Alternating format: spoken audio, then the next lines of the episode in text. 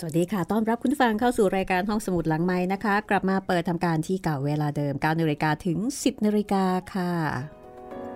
สวัสดีครับ ผมจิตรินเมฆเหลืองรายงานตัวครับผม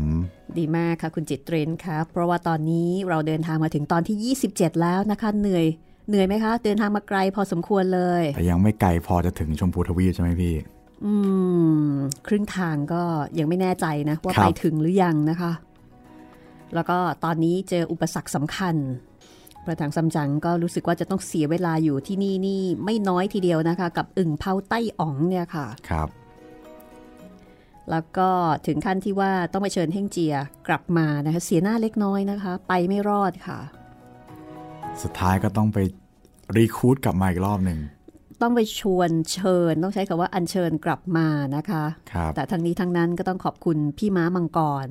ที่มองเห็นตรงนี้ แล้วก็เป็นคนวางแผนให้ วันนี้เป็นตอนที่ 27 นะคะ ของไซอิ๋วบทประพันธ์ของอูเฉิงเอินนะคะ จากสำนวนแปลช่วงปลายสมัยรัชกาลที่ 5 ของนายติ่น แล้วก็เทียนวันเป็นผู้เรียบเรียงค่ะ และฉบับที่เราใช้เล่าให้คุณได้ฟังนะคะ จัดพิมพ์โดยสำนักพิมพ์สร้างสรรค์บุ๊กส์ค่ะ ขอบคุณเอาไว้ณที่นี้ด้วยนะคะ ตอนที่แล้วเราจบลงตรงไหนนะคะ คุณจิตรินคะทวนกันสักนิดนึง จบลงตรงที่ว่าซุนหงอคงหรือเฮ่งเจียของเราเนี่ยครับค่ะ ไปช่วยน้องโซเจ๋งออกมาได้แล้วอืมแล้วก็กำลังจะไปช่วยพระอาจารย์พระถังซัมจั๋งที่ในวังครับผม อืมฮึค่ะ แล้วก็มีการจับเด็กซึ่งเป็นลูกของอึ่งเผาไต้อองเป็นตัวประกันด้วยนะคะอ่าแลกยื่นหมูยื่นแมวเอ่อให้โป้ยกายกับซัวเจ๋งเนี่ยเอาเด็กไปเป็นตัวประกัน แล้วเฮงเจียยังคงอยู่ที่ถ้ำตอนนี้ก็อยู่ที่ถ้ำกับองค์หญิงนั่นแหละ เดี๋ยวลองดูนะคะว่าองค์หญิงนี่จะยอมหรือเปล่า เพราะว่าลูกของอึ่งเผาไต้อ่องเนี่ยยังไงยังไงก็เป็นลูกขององค์หญิงด้วย มีครับลูกชายแล้วก็ลูกสาวนะคะ เอาละตอนที่ 27 เดี๋ยวเราตามเฮ่งเจียเลย ว่าตอนนี้นะคะเฮ่งเจียยังคงอยู่ที่ถ้ำลองดูสิคะว่า องค์หญิงเนี่ยจะว่ายังไง เพราะว่าเฮ่งเจียมาแล้วก็บัญชาการให้จับลูกชายลูกสาว พาไปที่เมืองเซียงโปกกนะคะ เอาไปเป็นตัวประกัน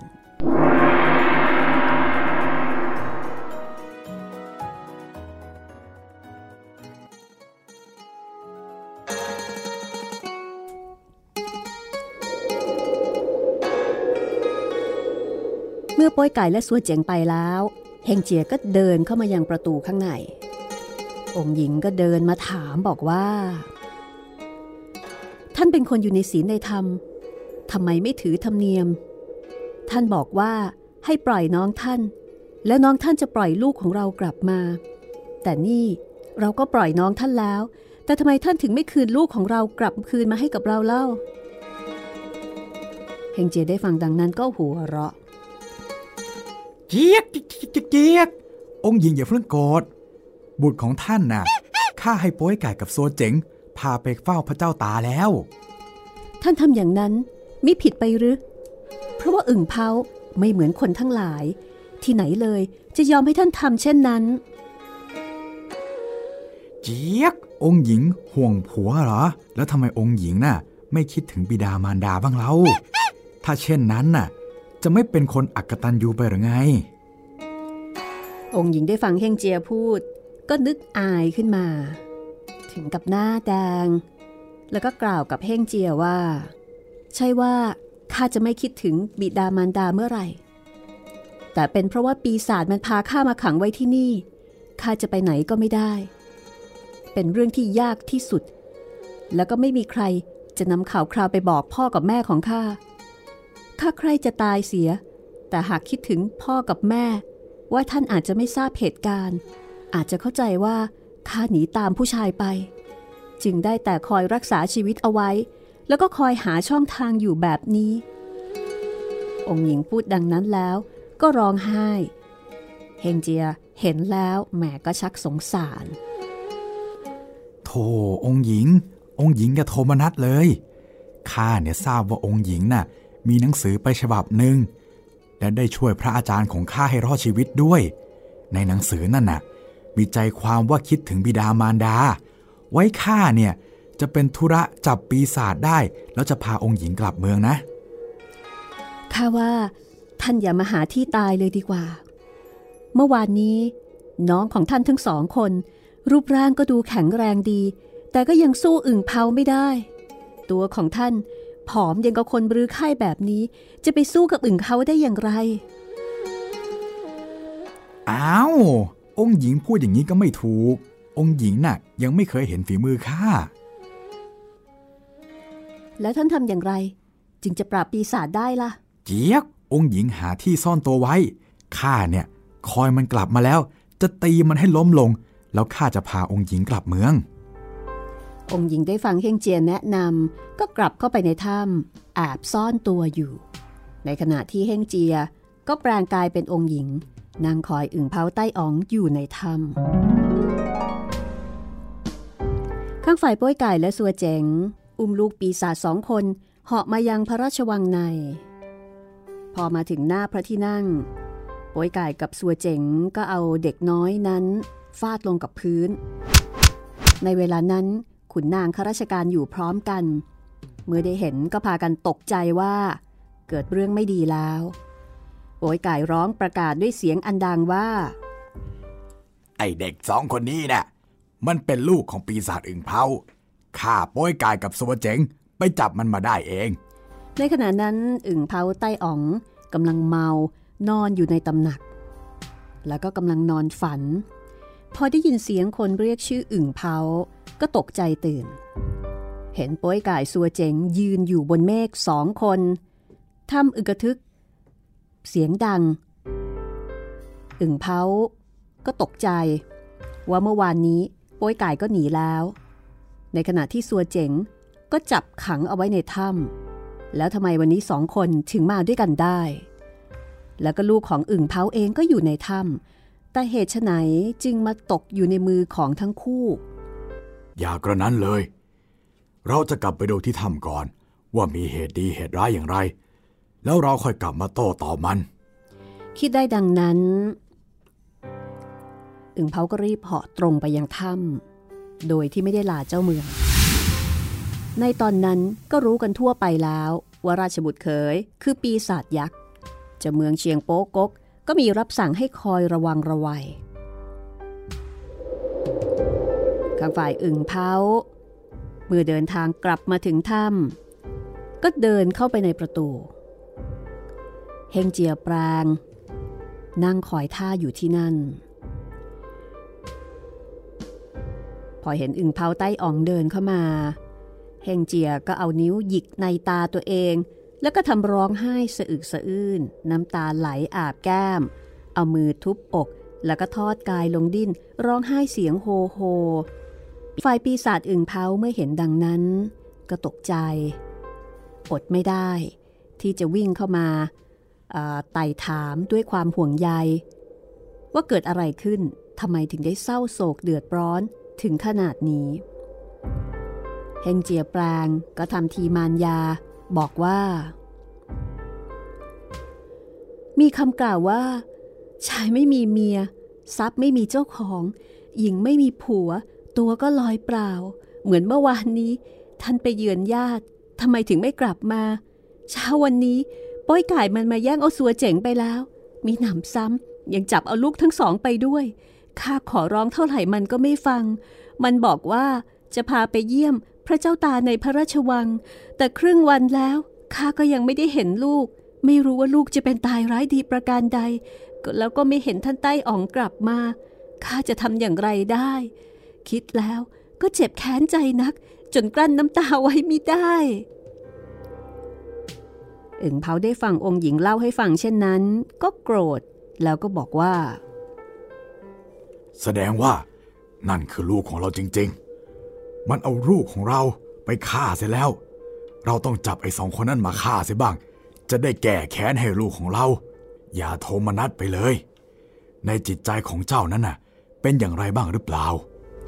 เฮงเจียแปลงก็บอกว่าไม่เป็นอะไรหรอก แต่ว่าตอนนี้คิดถึงลูกร้องไห้หนักเหลือเกิน ก็เลยเกิดจุกในท้องขึ้นมา ปีศาจก็บอกว่า เจ้าไม่ต้องตกใจ อันการจุกเสียดนั้น มีของวิเศษ เอาคลึงเข้าที่เสียดท้องก็จะหาย เอานิ้วดีดทีหนึ่งก็ถอนหัวใจของเราออกมา เฮงเจียได้ฟังเช่นนั้นก็ดีใจ ปีศาจพายเฮงเจียไปในที่ลับ แล้วก็สำรอกของวิเศษสิ่งหนึ่งออกมา มีขนาดประมาณเท่าฟองไก่ เฮงเจียเห็นดีใจบอกว่า ของนี้ประกอบมากี่ปีหรือจึงสำเร็จเป็นของวิเศษ มีวาสนาจริง ๆ จึงได้มาเห็นของวิเศษนี้ แล้วก็หยิบ เอาลองมาครึงดูที่หน้าอก จากนั้นก็ลองเอานิ้วดีดดู ปีศาจก็ปัดมือจะเอาคืน แต่ไม่ทันซะแล้ว เฮงเจียเอาของวิเศษยัดเข้าใส่ปาก แล้วก็กลืนลงไปในท้อง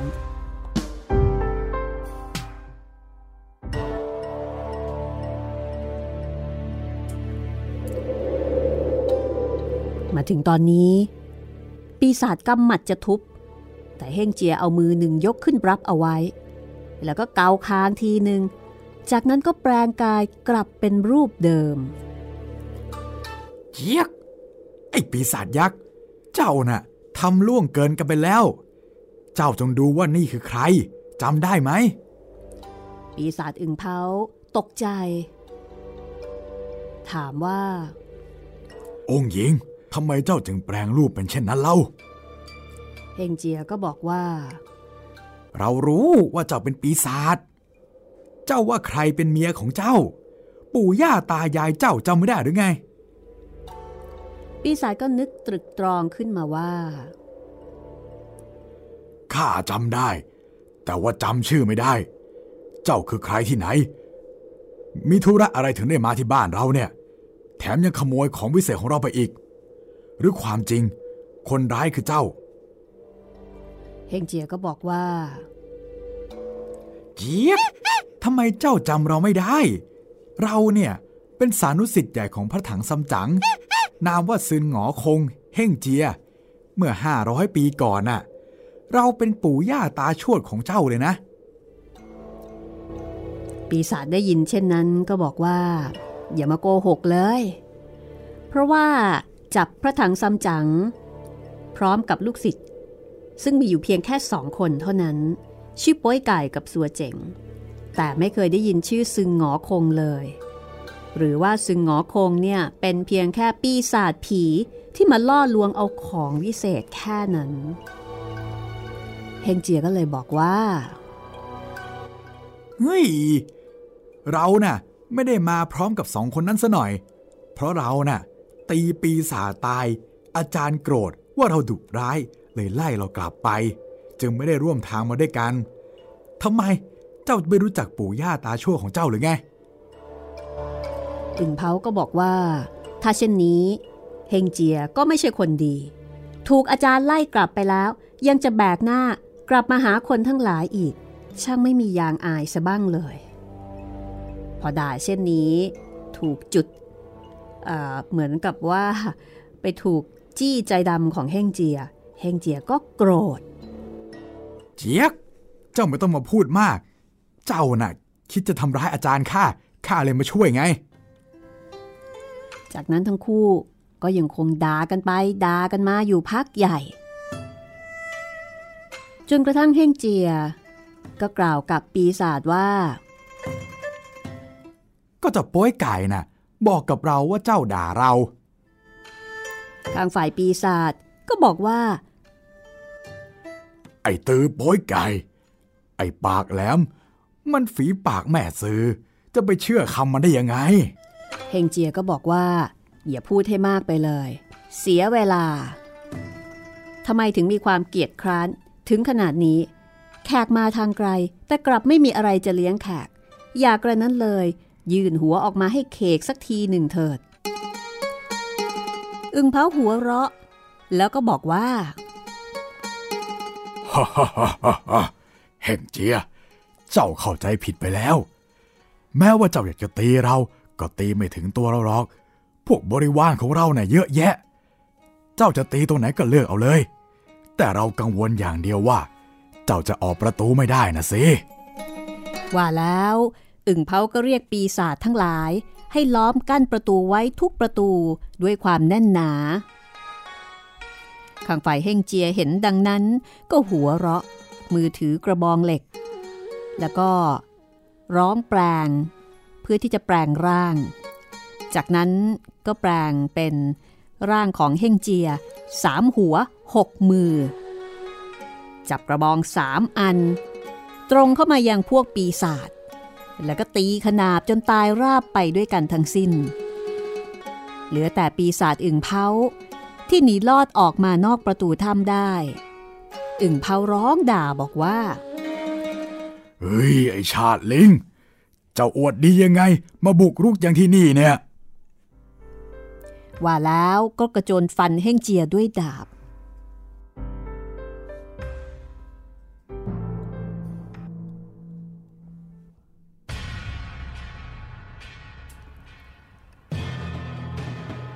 กลางฝ่ายเฮ่งเจียก็เอากระบองเหล็กรับ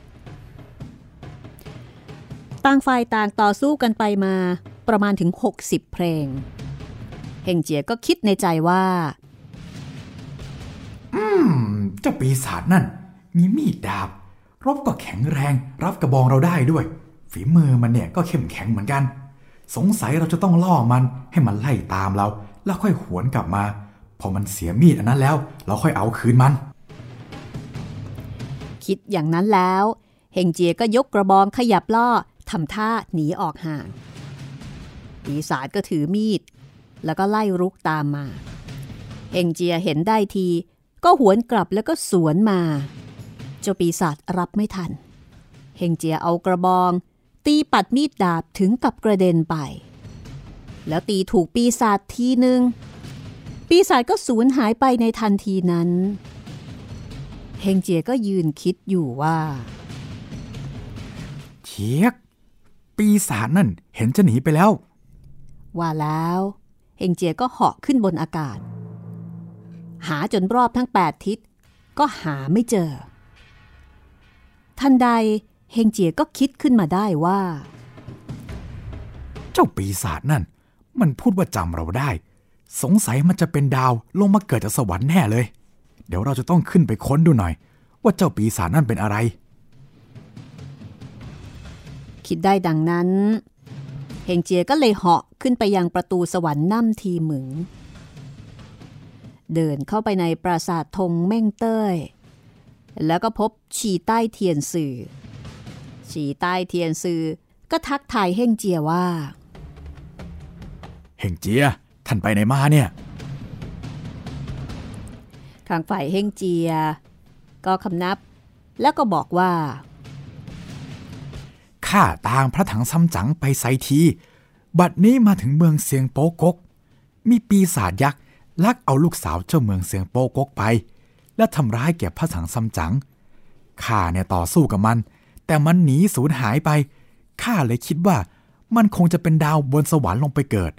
จึงตามมาตรวจดูว่า เป็นเจ้าภูมิอารักษ์ตนใดฉีใต้เซียนซือได้ฟัง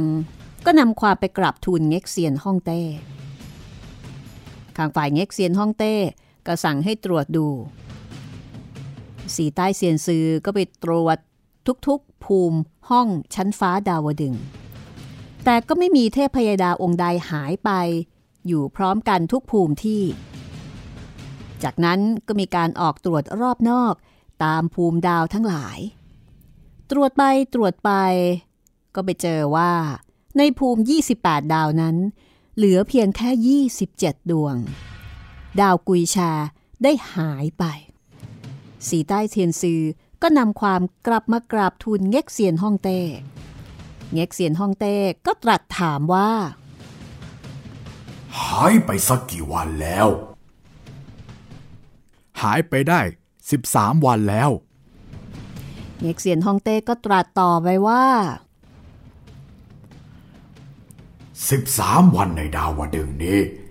เป็น13ปีในมนุษยโลก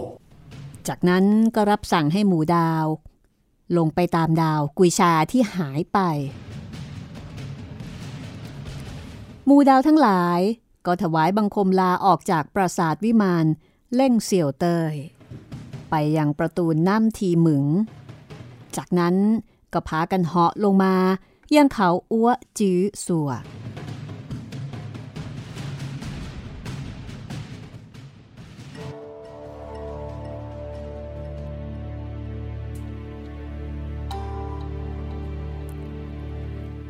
พอมาถึงที่เขาอัวจีซัว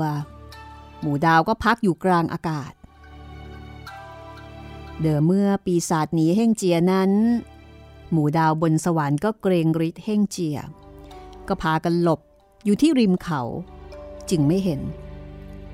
ครั้นปีศาจกุยชาได้ยินหมู่ดาวภาวนาเรียก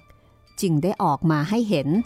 หมู่ดาวก็พาตัวปีศาจไปยังสวรรค์ เมื่อเฮงเจียเห็นปีศาจมา ก็ตรงเข้ามาสกัดหน้า อยากจะตีสักที แต่หมู่ดาวทั้งหลายร้องห้ามว่า อย่าทำเลย ให้ขึ้นไปเฝ้าเง็กเสียนฮ่องเต้เถิด เฮงเจียก็เลยไปกับหมู่ดาวตามขึ้นไปเฝ้าเง็กเสียนฮ่องเต้ ครั้นถึงที่ประทับของเง็กเซียนฮ่องเต้ หมู่ดาวก็นำเข้าถวาย กุยแชก็เอาป้ายทองมาถวาย แล้วก็ถวายบังคมรับผิดสารภาพตามโทษที่ได้กระทำไว้เง็กเซียนฮ่องเต้ตรัสถามกุยชาถึงเรื่องราวที่เกิดขึ้นว่า บนสวรรค์นี้เป็นบรมสุขสำราญ เหตุใดท่านจึงได้หนีลงไปยังมนุษยโลกทำไม กุยชาก็กราบทูลว่า โทษของข้าพเจ้ากระทำผิด ถึงแก่ประหารชีวิตแล้วแต่ขอพระองค์ได้โปรด เหตุทั้งนี้ เป็นด้วยองค์หญิงราชธิดาเจ้าเมืองเสียงโปกก คือนางฟ้าเง็กหนึ่ง แห่งตำหนักเพียง มีจิตปฏิพัทธ์ผูกรักกับข้าพเจ้า ข้าจึงวิตกว่า จะเป็นความมัวหมองในวิมานแห่งนี้ จึงให้จุดติลงไป กำเนิดเป็นองค์หญิงที่สามของพระเจ้าแผ่นดินเมืองเสียงโปกก ข้ามีความผูกพัน จึงได้แปลงกายเป็นปีศาจลงไปยังมนุษยโลก จองเอาภูเขาอ้วจือซัวเป็นสถานที่อาศัย จึงได้พานางมาอยู่ด้วยกัน ที่ในถ้ำนั้นประมาณ 13 ปี บัดนี้เฮ่งเจียมาถึง ก็เป็นความสำเร็จตามประสงค์แล้ว ข้าก็ยอมรับโทษ ซึ่งได้กระทำผิดล่วงละเมิดโดยพละการ ควรไม่ควรแล้วแต่จะโปรดเหยกเสียนฮองเต้ครั้นได้ฟังดาวกุยชากราบทูล พระองค์ก็เก็บป้ายทองคำนั้นไว้ แล้วก็ถอดกุยชาออกจากหมู่ดาว ส่งให้ไปอยู่กับท้ายเสียงเล่ากุลในชั้นดุสิตมีหน้าที่สุมไฟทำคุณไถ่โทษ เฮงเจียเห็นเง็กเซียนฮ่องเต้ ปรับโทษกุยชาก็มีความยินดี ถวายบังคมลาและคำนับลาหมู่เทพ แล้วก็ออกมายังประตูน้ำทีมึงเหาะมายังเขาอัวจื้อซัวท่ามปองงวยต๋อง พอมาถึง ก็ตรงเข้าไปค้นหาองค์หญิง แล้วก็เล่าเรื่องที่เกิดขึ้นให้องค์หญิงฟังทุกประการ ในทันใดนั้น โปยก่ายซัวเจ๋งก็เดินทางมาถึง ฮงเจียก็เลยพาองค์หญิงออกจากถ้ำกลับมายังเมืองเสียงโปกก เดินทางไม่นานนัก ก็มาถึงพระราชวัง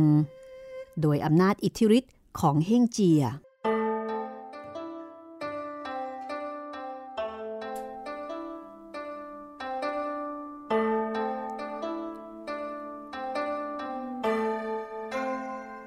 เมื่อมาถึงพระราชวังเมืองเซียงโป๊กก องค์หญิงก็เดินตรงเข้ายังปราสาทกิมหลวนเต้ย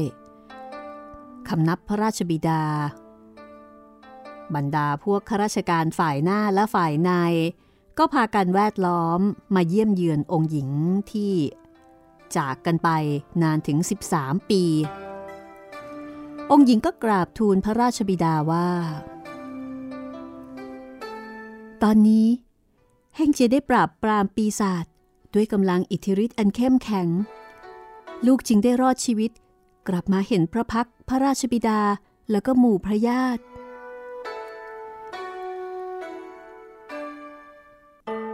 เรื่องราวจะเป็นอย่างไรต่อไปนะคะ หลังจากที่องค์หญิง ได้กลับมายังบ้านเมืองของตัวเองแล้ว เดี๋ยวติดตามต่อช่วงหน้า กับห้องสมุดหลังไม้ ไส้อิ๋วค่ะ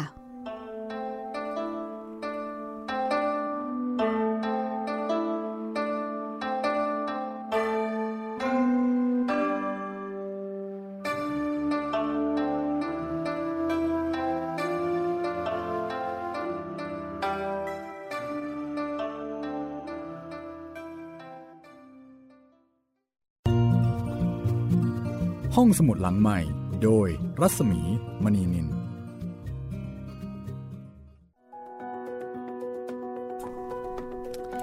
เข้าสู่ช่วงที่ 2 นะคะ ของรายการห้องสมุดหลังไม้ตอนที่ 27 ค่ะ โอ้โห แบบตอนนี้เหน็ดเหนื่อยกันมากเลยนะคะ บทบูเยอะ ครับ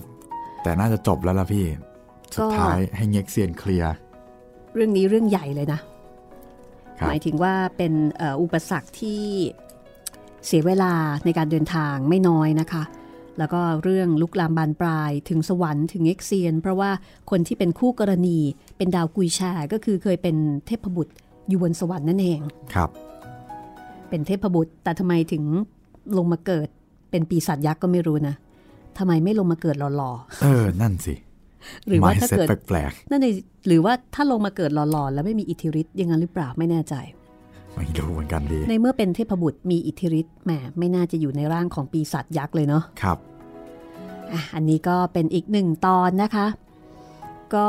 คิดว่าหลังจากนี้ น่าจะดีขึ้นแล้วล่ะ แต่เราก็ต้องติดตามกันต่อไปนะคะ ก็เหมือนกับเราร่วมเดินทาง ไปกับพระถังซัมจั๋งในการไปอัญเชิญพระไตรปิฎกยังประเทศไซทีหรือว่าประเทศอินเดีย ในสมัยนู่นเลยนะคะ ราชวงศ์ถังค่ะ คุณผู้ฟังกำลังติดตามห้องสมุดหลังไม้นะคะ รายการซึ่งส่งเสริมการอ่านผ่านการฟังค่ะ เราก็นำวรรณกรรมดีๆ อย่างเช่นเรื่องนี้ ซึ่งเป็นหนึ่งในสี่สุดยอดวรรณกรรมจีนนะคะไซอิ๋วบทประพันธ์ของอูเฉิงเอินมาให้คุณได้ฟังกัน แล้วก็เลือกเอาสำนวนแปลของนายติ่นเรียบเรียงโดยเทียนวันตั้งแต่ปลายสมัยรัชกาลที่ 5นำมาถ่ายทอดให้คุณได้ฟังกันนะคะ จัดพิมพ์โดยสำนักพิมพ์สร้างสรรค์บุ๊กค่ะ แต่คุณผู้ฟังถ้าเกิดว่าฟังแล้วสนุกก็สามารถที่จะกลับไปอ่านเองได้นะคะ ก็น่าจะได้อัธรสอีกแบบหนึ่งอะถ้างั้นเดี๋ยวเราไปต่อกันเลยดีไหมคะ คุณจิตรรินคะ ดีเลยครับพี่ หนทางยังอีกยาวไกลนะ ไกลมาก เอาละตอนนี้พี่เฮงเจียก็กลับมาแล้วนะคะ เดี๋ยวไม่รู้ว่าพอไปเจอเจอกับพระถังซัมจั๋งเนี่ย เขาจะยังไงกันนะ ต้องเคลียร์กันสักหน่อยเขายังมีงอนงอนๆกันอยู่ด้วย ครับ ถ้าอย่างนั้นไปกันเลยค่ะ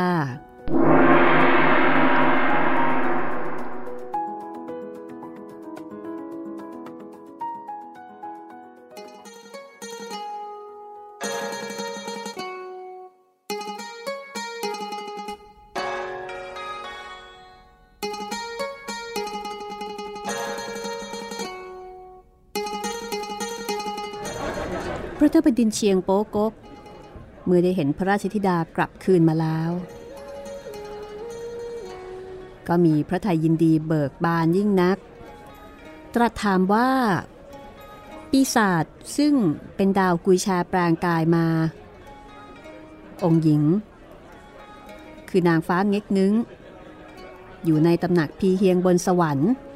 เคยมีวาสนาต่อกันจึงได้มาเป็นภรรยาสามีกันนั้น เป็นจริงหรืออย่างไร เฮงเจียก็ทูลว่าเป็นความจริงตามนั้น แล้วก็ตอนนี้เง็กเซียนฮ่องเต้ได้ปรับโทษกุยชา โดยการถอดออกจากหมู่ดาว ให้ไปอยู่กับท้ายเสียงเล่ากุล เป็นพนักงานสุมไฟพระเจ้าแผ่นดินเชียงโป๊กกเมื่อได้ทรงฟังเฮงเจีย ก็ขอบคุณ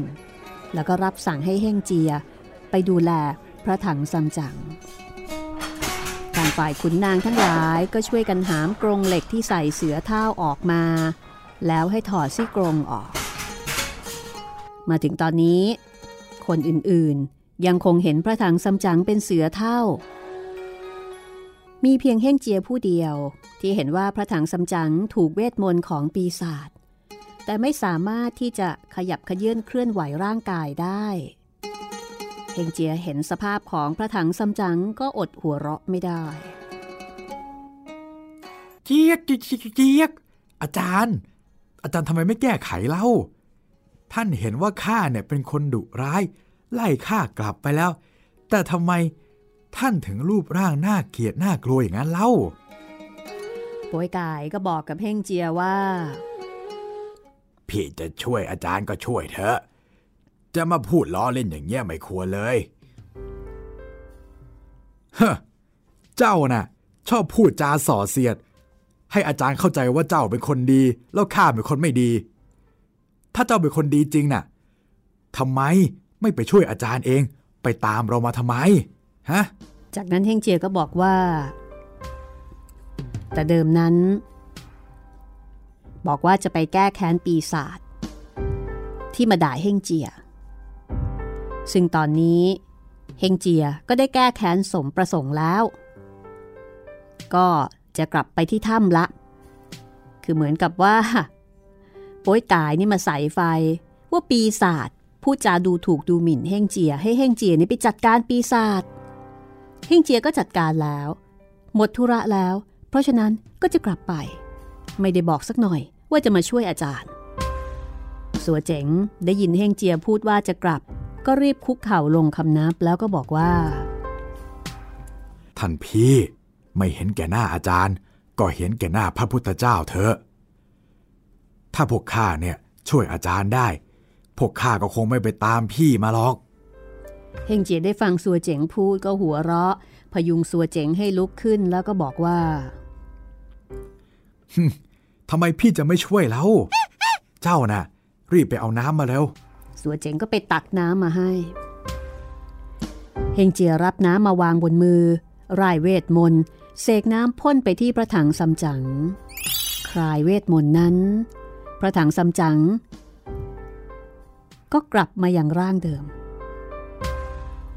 พระถังซัมจั๋งเมื่อคืนกลับมายังร่างเดิมแล้ว ก็จับมือเฮงเจีย แล้วก็ถามว่า เฮงเจีย เจ้ามาจากไหน สัวเจ๋งจึงเล่าความซึ่งโป้ยก่ายได้ไปเชิญเฮ่งเจียมา แล้วก็ได้ช่วยองค์หญิงให้กลับคืนเมืองได้ แล้วก็ยังช่วยคลายเวทมนต์ปีศาจที่ทำแก่พระถังซัมจั๋งอีกต่างหาก คือเฮ่งเจียมานี่โอ้โหทำหลายจ็อบมากเลยนะคะ พระถังซัมจั๋งได้ฟังดังนั้น ก็มีความยินดีขอบคุณเฮ่งเจีย แล้วก็กล่าวว่า สานุสิทธิ์ ได้พึงเจ้าผู้เดียว ถ้าไปถึงไซทีสำเร็จแล้ว ได้กลับไปยังเมืองใต้ถัง ข้าจะนำความชอบของเจ้า ขึ้นถวายพระเจ้าถังไทจง ให้ทรงทราบว่า เจ้าเป็นที่หนึ่ง ในการทำความดีความชอบ เฮงเจียได้ฟังอาจารย์บอกแบบนั้นก็บอกว่าถ้าได้กลับไปถึงเมืองใต้ถังแล้ว จะนำความดีความชอบของเฮงเจียเนี่ย ขึ้นถวายพระเจ้าถังไทจงฮ่องเต้ให้ทรงทราบ ว่าเฮงเจียนั้นมีความดีความชอบเป็นที่หนึ่งเลย ทีนี้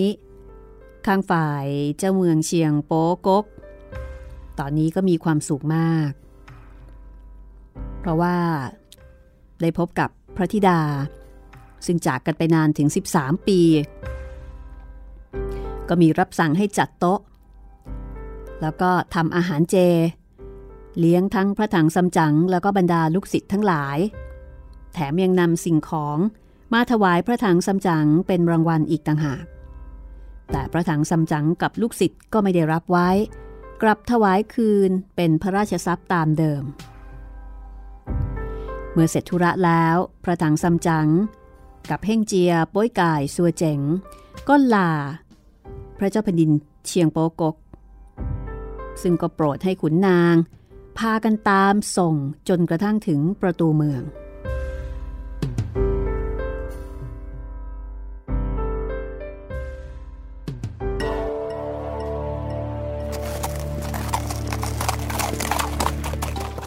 ฝ่ายพระถังซัมจั๋ง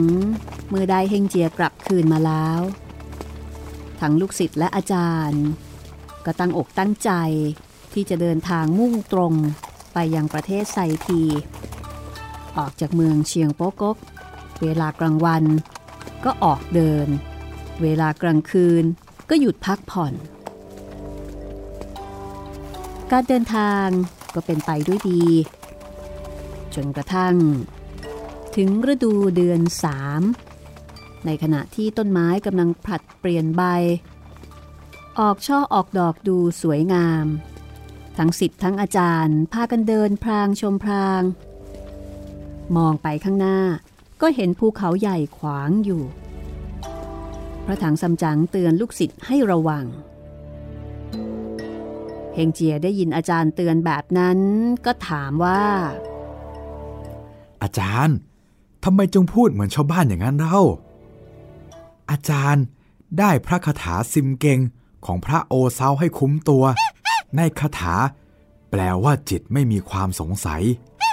ความสะดุ้งหวาดเสียวก็ไม่มี เพราะฉะนั้น จะต้องกวาดสิ่งโสโครกในจิตนั้นให้สิ้น และล้างซึ่งผงละอองเปื้อนในหูนั้นให้หมด ท่านอย่ามีความเศร้าหมอง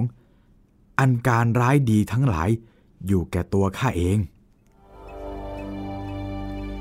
พระถังซัมจั๋งก็บอกว่า นับตั้งแต่ข้ารับคำสั่งของพระเจ้าถังไถจงฮ่องเต้ออกจากเมืองหลวงแล้ว ก็ตั้งใจจะไปไซทีนมัสการพระพุทธเจ้า อุตสาข้ามเขาแล้วห้วยทานมา ก็ไม่รู้ว่า เวลาใดจึงจะได้สุขกายสุขใจบ้าง เฮงเจียได้ฟังพระถังซัมจั๋งพูดดังนั้นก็หัวเราะ แล้วก็บอกว่าเกียกเกียกเกียกอาจารย์ จะใครได้สุขกายสุขใจนั้นก็ไม่สู้ยากอะไรหรอก ถ้าสำเร็จการตามความประสงค์แล้วน่ะ สารพัดจะมีความสุขเลย ย่อมมีแต่ความบริบูรณ์พร้อมอยู่เอง วันทั้งหลายก็ว่างเปล่า ในเวลานั้นก็มีสุขโดยลำพัง ถ้าดังนั้นแล้วจะไม่เรียกว่าความสุขหรือไง พระถังซัมจั๋งครั้นได้ฟังเฮ่งจีอธิบาย ในดวงจิตก็ปล่อยอุปทานความยึดถือเสียได้ขณะหนึ่ง สิ้นความเศร้าหมองในใจทั้งหลาย ชักม้าให้เดินขึ้นเขา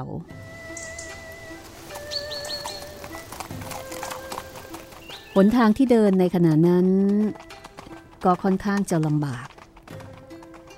และในขณะที่กำลังเดินอยู่ ก็มองเห็นคนตัดฟืนอยู่บนเนินสูง คนตัดฟืนก็ร้องเรียกว่า ท่านผู้นั้นนะจงหยุดก่อน ข้าจะบอกข่าวให้ ในเขานี้นะ่ะ มีปีศาจยักษ์ร้าย มันคอยจับมนุษย์กินเป็นอาหาร ใครเดินไปมาทางเนี้ยย่อมไม่พ้นฝีมือมันไปได้ พระถังซัมจั๋งได้ฟังคนตัดฟืนบอกก็ตกใจ หันไปถามลูกศิษย์นี่พวกเจ้า ได้ยินหรือเปล่าว่า คนตัดฟืนร้องบอกว่าอะไรเฮงเจียก็บอกว่า เดี๋ยวจะไปถามดูก็แล้วกัน เฮงเจียก็เดินไปที่คนตัดฟืนคำนับคนตัดฟืน แล้วก็ถามบอกว่า เจี๊ยก เมื่อกี้ท่านบอกว่าอะไรนะ พวกข้าฟังไม่ถนัด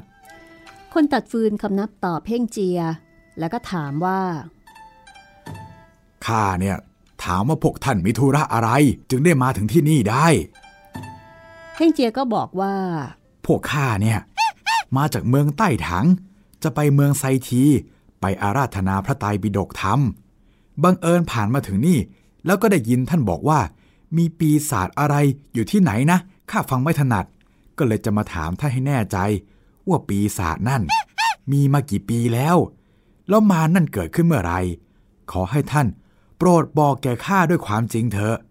ข้าเนี่ย จะได้ให้พระภูมิเจ้าที่และเจ้าป่าเจ้าเขาขับไล่มันไปเสียให้พ้นคนตัดฟืนได้ยินเฮงเจียพูดอย่างนั้นก็บอกว่า บรรดาคนเดินทางแม้ว่าจะเรียนรู้เวทมนต์ขับไล่พูดผีปีศาจแต่ก็คงจะยังไม่เคยพบเห็นยักษ์ร้าย ที่กำลังจะได้เจอนี้ คือทางจะข้ามเขานี้มีระยะ 600 โยชน์จะไปถึงภูเขาที่ชื่อว่าซือเพ่งเต็งสัวและที่นั่นก็จะมีถ้ำเน่ยหวยต๋อง ในถ้ำนั้นมีปีศาจยักษ์สองตน วาดรูปพระถังซัมจั๋งเอาไว้ เพราะว่าอยากจะกินเนื้อพระถังซัมจั๋งคนตัดฟืนบอกว่า แม้พวกท่านน่ะ เป็นพวกอื่นมาก็ไม่เป็นไร ถ้าพวกของพระถังซัมจั๋งมา อย่านึกเลยว่าจะรอดไปได้ โดยสรุปก็คือไอ้เจ้ายักษ์นี่คอยพระถังซัมจั๋ง อยากจะกินเนื้อพระถังซัมจั๋งเหลือเกิน ถ้าเป็นคนอื่นก็โอเคไม่เป็นไร แต่ถ้าเป็นพระถังซัมจั๋งแล้วก็ไม่ปล่อยแน่ๆเฮงเจียก็เลยบอกว่าเกียกข้าเนี่ยแหละ มากับพระถังซัมจั๋งคนตัดฟืนก็เลยบอกว่า ปีศาจนั้น ตั้งหน้าตั้งตาจะคอยกินเนื้อพระถังซัมจั๋งอีกทั้งมีของวิเศษห้าอย่างที่มีฤทธาอานุภาพมาก ถ้าเฮงเจีย รักษาพระถังซัมจั๋งก็จงระวังให้จงหนัก อย่าได้ประมาทเป็นอันขาด เฮงเจียก็บอกว่าเจี๊ยกถ้าท่านบอกแบบนี้แล้วข้าก็ต้องคอยระวังละจากนั้นเฮงเจียก็ลาคนตัดฟืนกลับมาบอกกับพระถังซัมจั๋งว่า ไม่มีเหตุการณ์ร้ายแรงอะไรหรอก แต่คนตัดฟืนนั้นเป็นคนขี้กลัว แม้ว่าจะมีเหตุการณ์สิ่งใด ก็ขอให้พระถังซัมจั๋งวางใจในตัวเฮ่งเจียเถิด คือไม่บอกความจริง เกรงว่าพระอาจารย์จะตกใจ เพราะว่าเป้าหมายของปีศาจหรือว่าของยักษ์นั่น คือพระถังซัมจั๋งโดยตรงเลย พระถังซัมจั๋งได้ฟังลูกศิษย์พูด ก็สบายใจ ไม่ได้คิดประแวงในเวลาที่ออกเดินนั้น มองไปไม่เห็นคนตัดฟืน เฮงเจีย ก็ดูด้วยสายตาพิเศษ ที่สามารถจะมองเห็นแบบทะลุทะลวง ก็เห็นว่าจริง ๆ แล้วเป็นเจ้าเฉากง เฮงเจียก็เหาะขึ้นไป ไล่ตามตวาดดาสองสามคำว่า เจี๊ยกทำไมมาบอกแล้ว ถึงบอกไม่หมดเล่า ว่าปีศาจเนี่ยมันจะเปลี่ยนแปลงอย่างไรเฉากงได้ยินดังนั้นก็ตกใจยกมือขึ้นคำนับ แล้วก็บอกว่า ข้าขออนุญาตเถอะ ความจริงน่ะ ปีศาจสองตนนี้มีฤทธาอนุภาพมาก เพราะข้าเห็นว่าท่านมีความรู้เป็นคนฉลาดก็จริง แต่ไม่มีความเฉลียวพอจะรักษาพระถังซัมจั๋งไปได้ แม้ว่าท่านข้ามไปจงระวังให้มาก ถ้าพลั้งพลาดแล้วก็จะมีความลำบากมาก เฮงเจียได้ฟังก็ตวาดไล่เจ้าเฉากงไป แล้วก็นึกในใจว่าถ้านำเรื่องนี้ ไปเล่าให้พระถังซัมจั๋งฟังตามความเป็นจริง พระถังซัมจั๋งก็คงจะตกใจกลัว เพราะฉะนั้นไม่บอกดีกว่า และถ้าเกิดว่าปีศาจจับพระถังซัมจั๋งไป เฮงเจียก็จะลำบากมาก เพราะฉะนั้นจะให้โป้ยกายเป็นธุระออกหน้าไปก่อน ให้โป้ยกายนี่ละรบกับปีศาจสักพักหนึ่ง บางทีโป้ยกายอาจจะชนะปีศาจก็ได้ แล้วถ้าชนะก็จะได้ความดีความชอบ แต่ถ้าเกิดโป้ยกายสู้ไม่ได้ ปีศาจจับไปได้ เฮงเจียค่อยไปช่วยแก้ออกมา ทีนี้โป้ยกายก็จะรู้สึก ถึงความดีความชอบถึงบุญคุณของเฮงเจีย แต่กังวลว่าโป้ยกายอาจจะรังเกียจไม่ยอมไป แล้วก็พระถังซัมจั๋งเอง ก็ดูจะเอ็นดูโป้ยกายด้วย เฮงเจียก็เลยนึกในใจว่า สงสัยจะต้องบังคับถึงจะได้ คือประมาณว่าอาจจะต้องใช้กลอุบาย พอคิดได้ดังนั้น ก็ทำทีเอามือขยี้ตาให้น้ำตาออก แล้วก็กลับไปหาพระถังซัมจั๋งคือวางแผนน่าดูเลยทีเดียว ในการที่จะพูดกับพระถังซัมจั๋งในเรื่องนี้ ทางฝ่ายป้ยกาย เห็นเฮงเจียมีท่าทางเศร้าโศก ก็เรียกสัวเจ๋งให้วางหาบลง แล้วก็บอกว่า เราสองคนจงหาทางไปเถอะ พระถังซัมจั๋งได้ยินดังนั้นก็ร้องด่าว่า นี่เจ้าหมูตอนกำลังเดินอยู่ทำไมถึงได้พูดจาเลอะเทอะแบบนี้โปยกายก็บอกว่า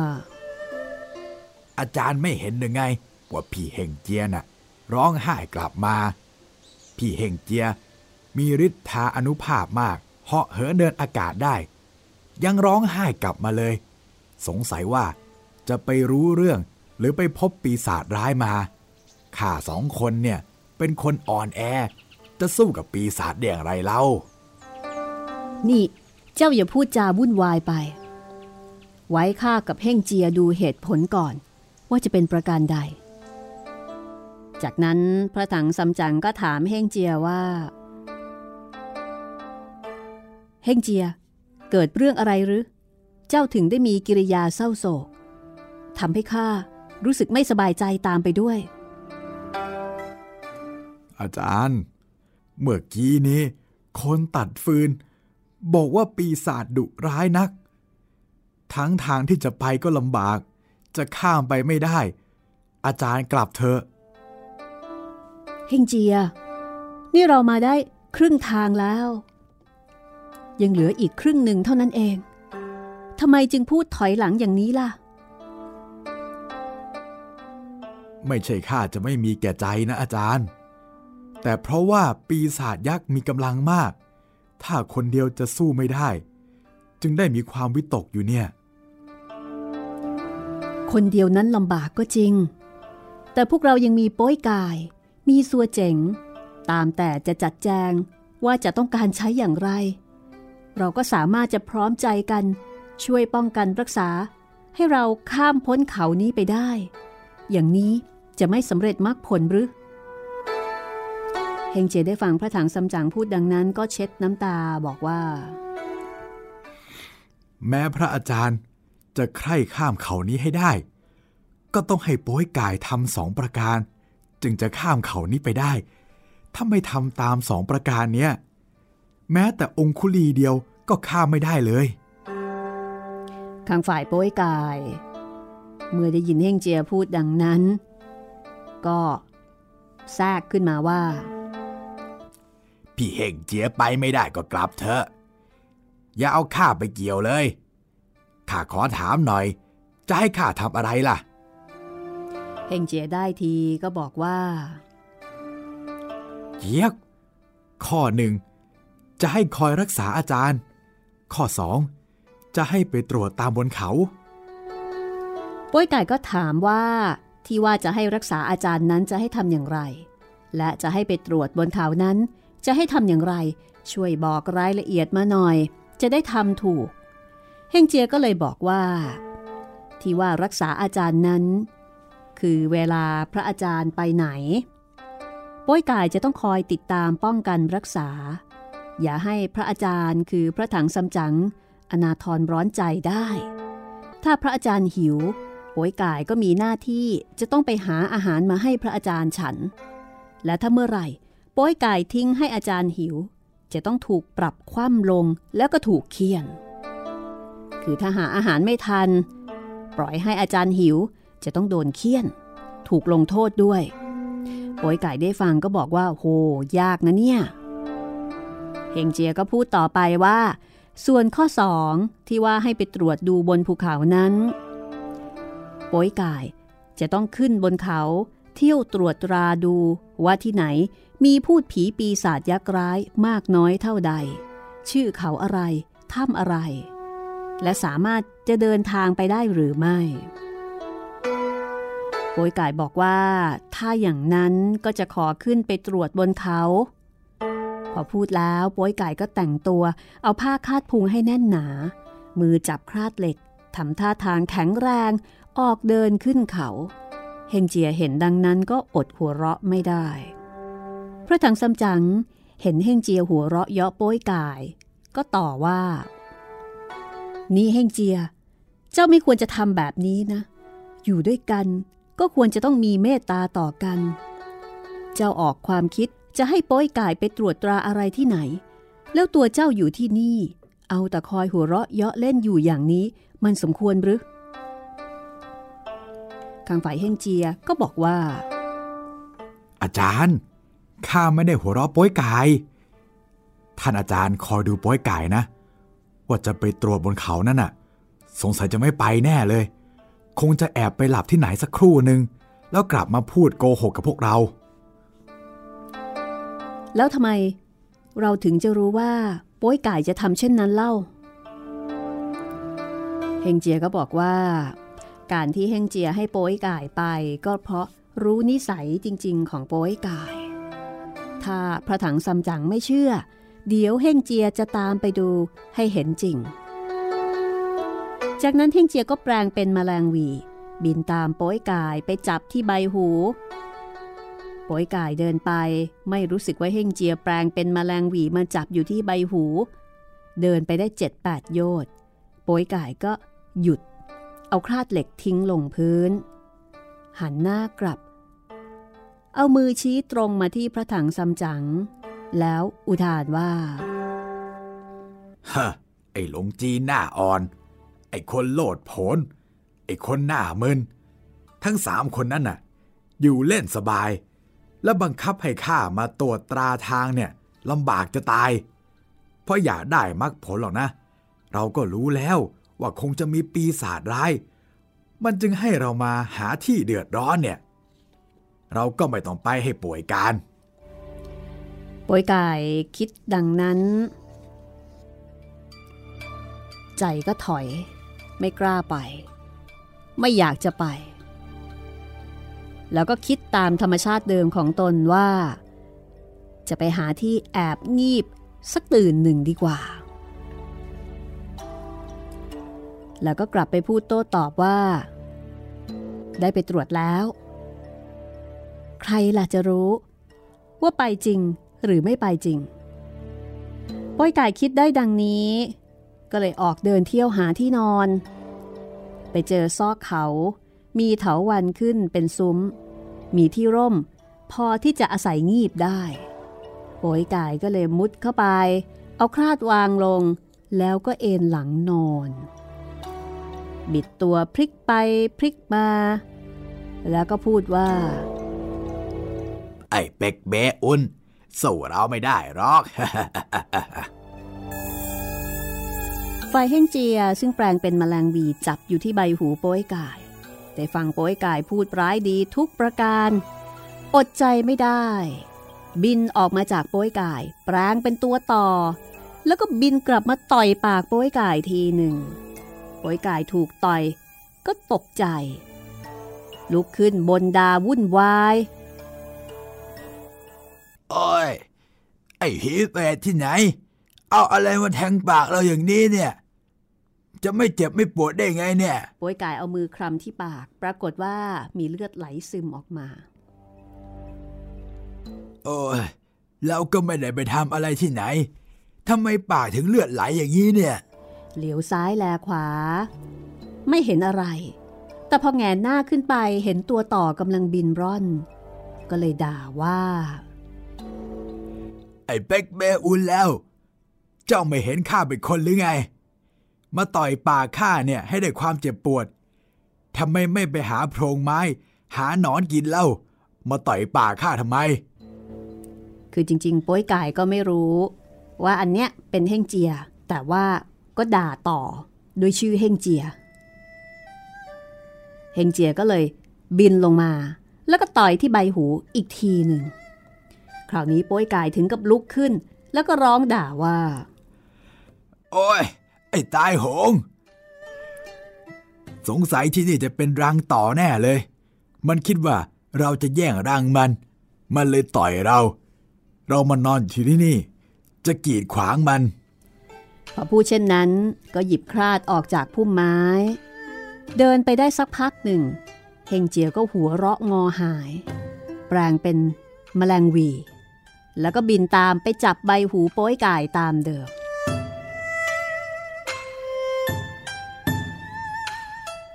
เอาละค่ะ เรื่องราวจะเป็นอย่างไรต่อไปนะคะ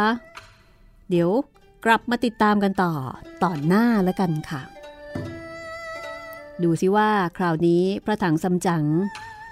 จะเชื่อเฮงเจียไหม ว่าแท้จริงแล้วโป้ยก่ายเนี่ยเป็นคนยังไง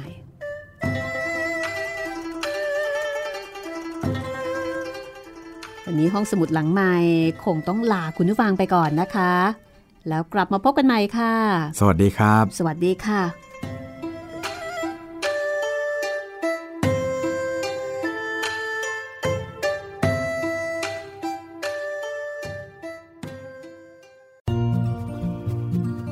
ห้องสมุดหลังใหม่ โดยรัศมีมณีนิน